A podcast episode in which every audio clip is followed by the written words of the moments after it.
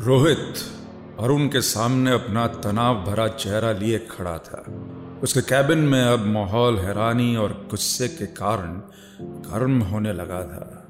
रोहित ने गुस्से भरी आँखों को उठाते हुए एक गंभीर आवाज़ में कहा, इसका मतलब सुप्रिया और समीर ने मिलकर पापा का मर्डर किया है। मगर क्यों? अरुण ने रोहित के गुस्से को संभालते हुए धीमी आवाज़ में कहा we don't know that Rohit अभी हमें सिर्फ़ उन दोनों के बीच कनेक्शन मिला है। और वैसे भी, ओमकार अंकल ने तुम्हें जो नंबर दिया, ज़रूरी नहीं कि उसी गाड़ी से उनका मर्डर हुआ हो। अरुण की बात काटते हुए रोहित ने कहा व्हाट नॉनसेंस पापा की डेथ एक हिट एंड रन केस था। अगर इस कार से उनका मर्डर नहीं हुआ तो वो मुझे ये नंबर देते ही क्यों? Just use your time brain man Arun. Arun इस बीच चुप ही रहा। रोहित ने गुस्से में मन ही मन में बड़बड़ाते हुए कहा आई नो उसने ये सब पैसों के लिए किया है। पहले पापा का मर्डर कर दिया और फिर इस कंपनी के सबसे बड़े क्लाइंट को लेकर अलग हो गई। She is a bloody murderer and a cheat Rohit का गुस्सा बढ़ता ही चला जा रहा था। बिजली की रफ्तार से दौड़ते उसके वो ख्याल अब उस पर हावी होने लगे थे। उसके कांपते हाथों को देखकर अरुण ने बात को संभालते हुए कहा if you are so sure then हम पुलिस के पास जा सकते हैं. लेकिन रोहित कुछ भी सोचने, समझने की शक्ति खो चुका था। उसने गहरी सांस लेकर गंभीरता से कहा no I need to see her मुझे सुप्रिया से मिलना है। अभी, इसी वक्त. इतना कहकर रोहित तेज कदमों से चलता हुआ कैबिन से बाहर चला गया। अरुण ने उसे रोकने की कोशिश नहीं की, क्योंकि वो जानता था, रोहित अब रुकेगा नहीं। रोहित इस वक्त सुप्रिया के उस बड़े से बंगले के दरवाजे पर खड़ा बार बार बैल बजाए जा रहा था। उसका गुस्सा अब तक शांत नहीं हुआ था। जब बेल सुनकर भी दरवाज़ा नहीं खुला तो रोहित पागलों की तरह उस दरवाजे पर हाथ पीटने लगा। उसके आक्रोश पर से उसका काबू अब पूरी तरह हट चुका था। कुछ देर ऐसे ही दरवाज़ा पीटने के बाद आखिरकार दरवाज़ा खुला। दरवाज़ा एक मेड ने खोला था। उसे देखते ही रोहित ने खुद को संभालते हुए एक तबी हुई आवाज़ में कहा, सुप्रिया सिंह, मुझे मिलना है उससे। वो इस वक्त घर पर है? ये सुनकर मेड ने पूछा, मैडम तो घर पर ही हैं, पर आप कौन हैं? रोहित ने उसी आवाज़ में कहा, अपनी मैडम से जाकर कहो कि रोहित मिश्रा, मिलने आया है उसे। रोहित की उस आवाज़ को सुनकर मेड ने थोड़ा सहमते हुए कहा ठीक है, आप आप अंदर आइए, बैठिए।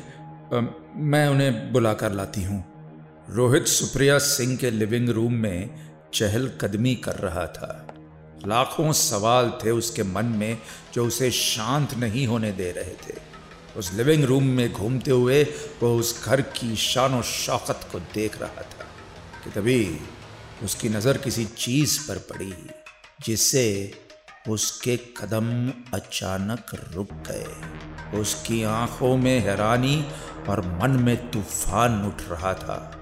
उसके कदम अब उस तरफ़ अपने आप पड़ने लगे। सामने टेबल पर रखे टेलीफोन के पास एक तस्वीर थी जिसने उसका ध्यान अपनी ओर खींचा था। उसने जाकर वो तस्वीर उठाई तो उसके होश उड़ गए। उस तस्वीर में सुप्रिया और समीर के साथ थी उनकी माँ अपर्णा सिंह। वही अपर्णा जो उसके पापा के साथ फ़ोटो में थी। उसके पापा की मिस्ट्रेस अपर्णा सिंह। उसने एक झटके से वो तस्वीर वापस अपनी जगह रख दी। अब सारा मामला उसकी आँखों के सामने आ चुका था। वो अपने ख्यालों के उधड़बुन में ही लगा था कि उसके पीछे से आई एक आवाज़ ने उसका ध्यान तोड़ दिया। मिस्टर रोहित मिश्रा, ऐसी क्या बात थी कि तुम्हें खुद मेरे गरीब खाने तक आना पड़ा? ये सुनकर रोहित ने पलट कर देखा तो पीछे सुप्रिया सिंह खड़ी थी। उसके चेहरे पर एक कुटिल मुस्कान थी, मगर इस बीच रोहित के चेहरे पर एक सन्नाटा उभर आया था। वो कुछ देर सुप्रिया को ऐसे ही घुरता रहा और बस पलट कर उसके घर से बाहर चला अपने घर के सामने खड़ी कार में रोहित बैठा हुआ बार बार उस रेडियो को ऑन करने की कोशिश कर रहा था। उसके चेहरे पर फैली चिंता ये साफ़ बता रही थी कि वो किस कदर परेशानियों से घिर चुका था। वो अपने उन सवालों के जवाब अब उस रेडियो में ढूंढ रहा था। मगर उस तरफ़ से सिवाय रेडियो की अजीब फ्रीक्वेंसीज के और कोई भी आवाज़ नहीं सुनाई दे रही थी। वो बस गिड़गिड़ाते हुए चिल्लाए जा रहा था, क्यों क्यों किया पापा आपने ऐसा? इतनी बड़ी बात आपने अपने बेटे से छुपाई। आपके जाने के बाद मुझे आज पता चला है कि हमारे अलावा आपकी एक दूसरी दुनिया थी। हमारे घर में आखिर क्या कमी रह गई थी, पापा? जो आपको यह सब करना पड़ा। Just answer me god damn it ये कहते कहते रोहित की आवाज़ टूटने लगी थी। उसकी शक्ति अब खत्म हो चुकी थी। अपने पापा की आवाज़ सुनने की कोशिश करते हुए हार कर उसने अपना हाथ उस रेडियो पर से हटा लिया। वो अब बस कार में बैठा हाँफ रहा था। दरवाज़ा खोलकर वो बस कार से बाहर जाने ही वाला था कि अचानक वो रेडियो ऑन हो गया। और उन फ्रीक्वेंसीज के बीच रोहित को एक अजीब सी आवाज़ सुनाई दी।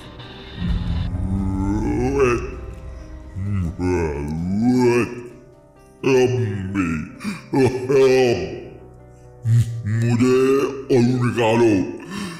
आई बिन पेन ओमकार की उस आवाज़ में इतना दर्द था कि रोहित एक पल को सहम गया। वो चिल्लाने लगा, पापा पापा, कहाँ हैं आप? मुझसे बात करिए। प्लीज़ मुझसे बात करिए। इससे पहले कि रेडियो से कोई और आवाज़ आती, कार का दरवाज़ा खुला और वो रेडियो से आती आवाज़ एक झटके में बंद हो गई।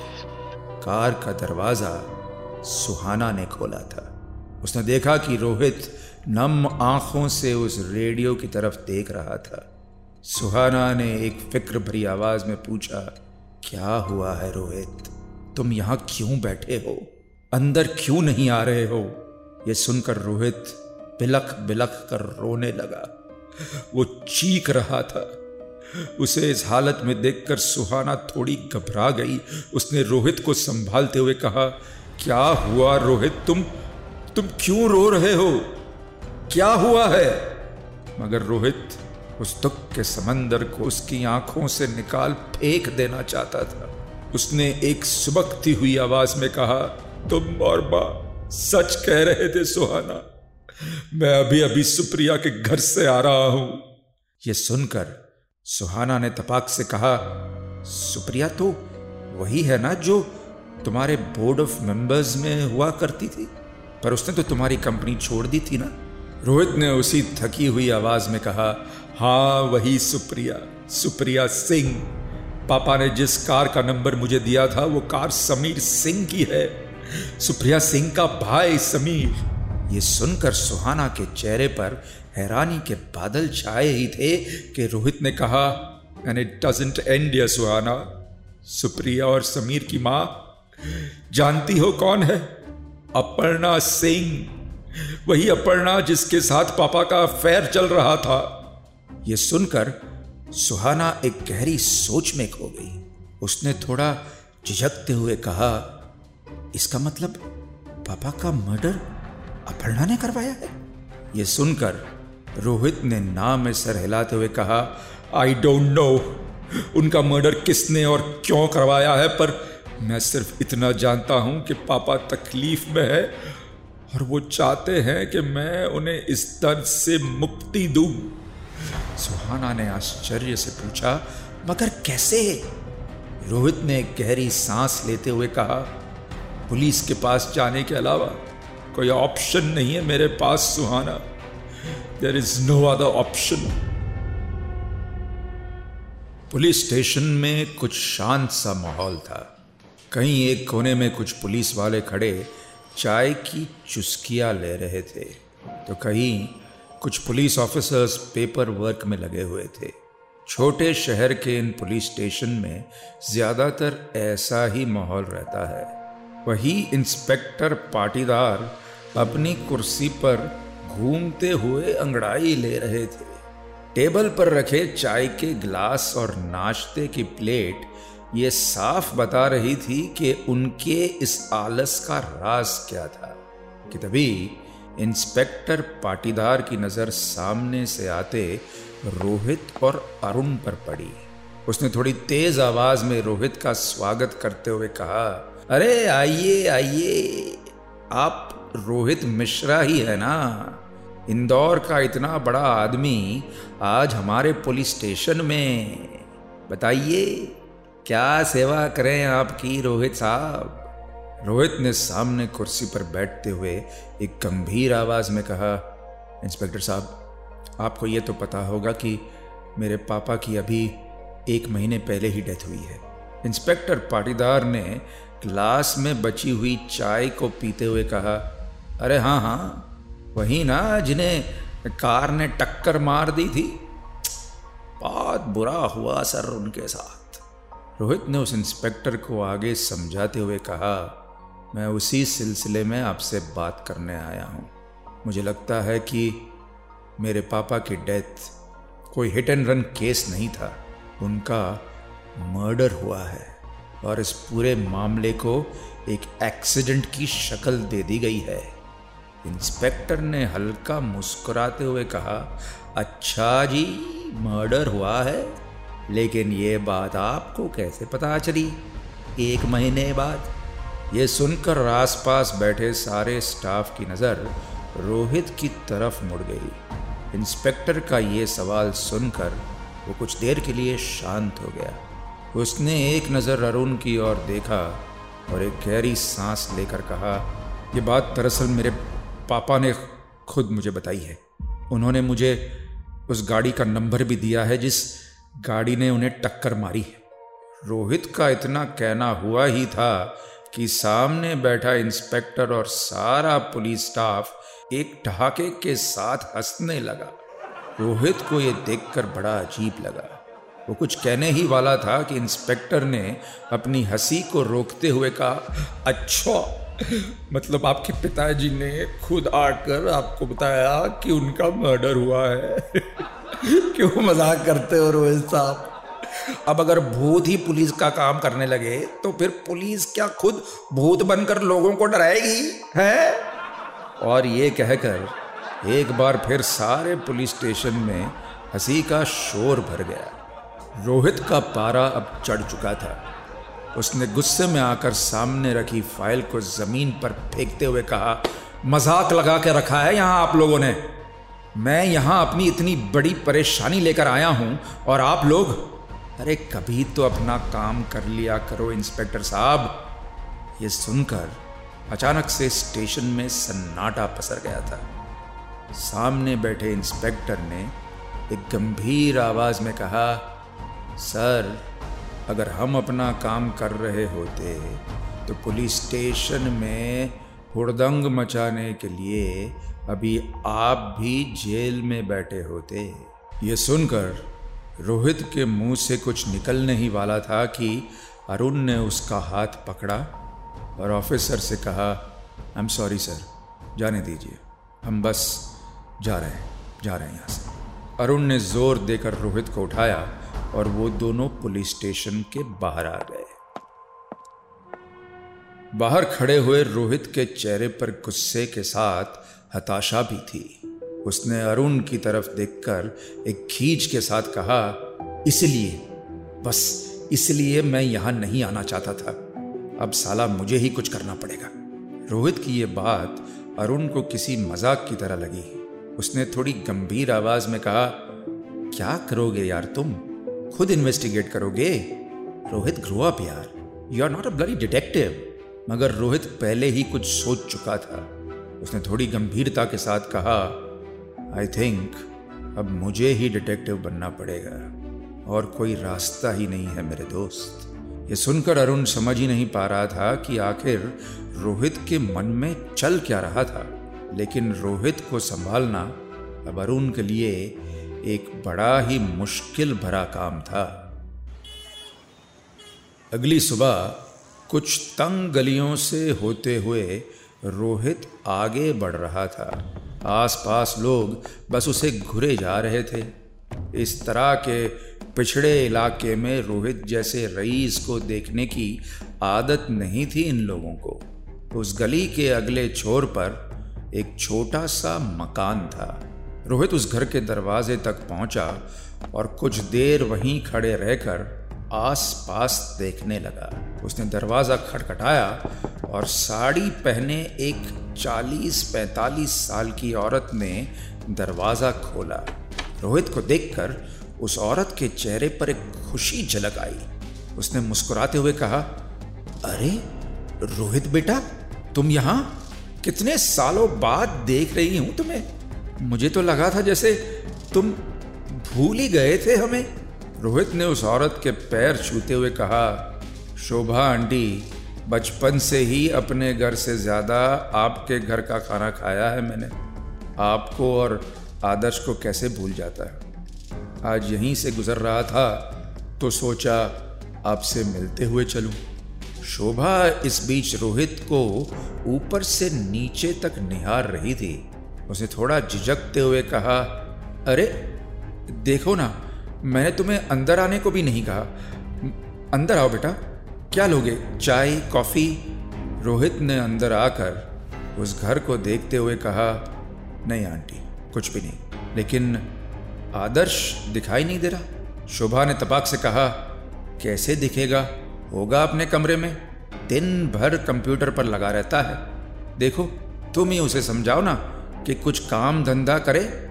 ये सुनकर रोहित ने मुस्कुराते हुए कहा, अरे आंटी, आप चिंता मत करो। आदर्श कंप्यूटर जीनियस है। अच्छा अब यहीं रुकिए, मैं खुद उसे मिलकर आता हूँ। कुछ देर बाद रोहित आदर्श के सामने उसके कमरे में बैठा था। आदर्श अब भी हैरान था कि रोहित खुद इतने सालों बाद उससे मिलने आया था। आदर्श ने थोड़ा झिझकते हुए कहा, यार तूने फ़ोन कर दिया होता, मैं खुद तेरे ऑफ़िस आ जाता। ये सुनकर रोहित ने नाम में सर हिलाते हुए कहा, नहीं यार, काम थोड़ा सीरियस है, इसलिए मैंने सोचा मैं खुद आ जाता हूँ तेरे पास। ये सुनकर आदर्श ने थोड़ी गंभीरता से पूछा, क्या बात है? बोल। रोहित ने उसे वो कार का नंबर देते हुए एक गंभीर आवाज़ में कहा मुझे बस इतना पता करना है कि जिस रात पापा का एक्सीडेंट हुआ था, उस रात उस एरिया में ये कार मौजूद थी या नहीं? तू ट्रैफ़िक कैमरा हैक करके ये इन्फॉर्मेशन निकाल सकता है? आदर्श ने हैरानी के साथ पूछा, अंकल के एक्सीडेंट और इस कार का क्या कनेक्शन है? रोहित ने हारी हुई आवाज़ में कहा प्लीज़ ये मत पूछ। वक्त आने पर मैं बताऊँगा। तू अगर चेक कर सकता है तो इस कार की लोकेशन चेक कर ले, प्लीज़। आदर्श ने थोड़ा सोचते हुए कहा, अंकल का एक्सीडेंट तो पीथमपुर बाईपास पर हुआ था ना? पर वहाँ कोई सीसीटीवी कैमराज नहीं है। लेकिन पीथमपुर जाने वाले सारे रास्तों पर जो सीसीटीवी कैमराज लगे हुए हैं, वहाँ शायद हमें कुछ मिल जाए। ये सुनकर रोहित ने एक उम्मीद के साथ कहा आदर्श, तेरे जैसा हैकर पूरे इंदौर में कहीं नहीं है। एक तू ही है जो ये काम कर सकता है। प्लीज़ यार I really need your help Adarsh ने इस बार हल्का मुस्कुराते हुए कहा, अरे बस बस यार, अपने बचपन के दोस्त के लिए इतना तो कर ही सकता हूँ ना मैं। चल, मुझे जैसे ही कुछ मिलता है, तुझे फ़ोन करता हूँ मैं। आदर्श से मिलकर आने के बाद रोहित और बेचैन हो गया था। रात अब गहरी हो चुकी थी, मगर रोहित की आँखों से नींद कहीं गायब थी। अपने पिता की उस दर्द भरी आवाज़ों के बारे में सोचते हुए वो बार बार करवट बदल रहा था कि तभी उसका फ़ोन बजा। फ़ोन उठाते हुए उसने एक उम्मीद भरी आवाज़ में कहा हाँ आदर्श, कुछ मिला क्या? अगली तरफ़ से एक गंभीर आवाज़ में आदर्श ने कहा, कुछ मिला है, तेरे काम आ सकता है। बेटर होगा कि तू अभी आकर मुझसे मिल ले। आगे क्या होगा? जानने के लिए tune in to audio film project with director Vikram Bhatt Monday to Saturday रात नौ बजे। साथ ही से सुनिए रेड एफएम इंडिया और सभी लीडिंग पॉडकास्ट एप्स पर। रेड एफ़ पर जाते रहो।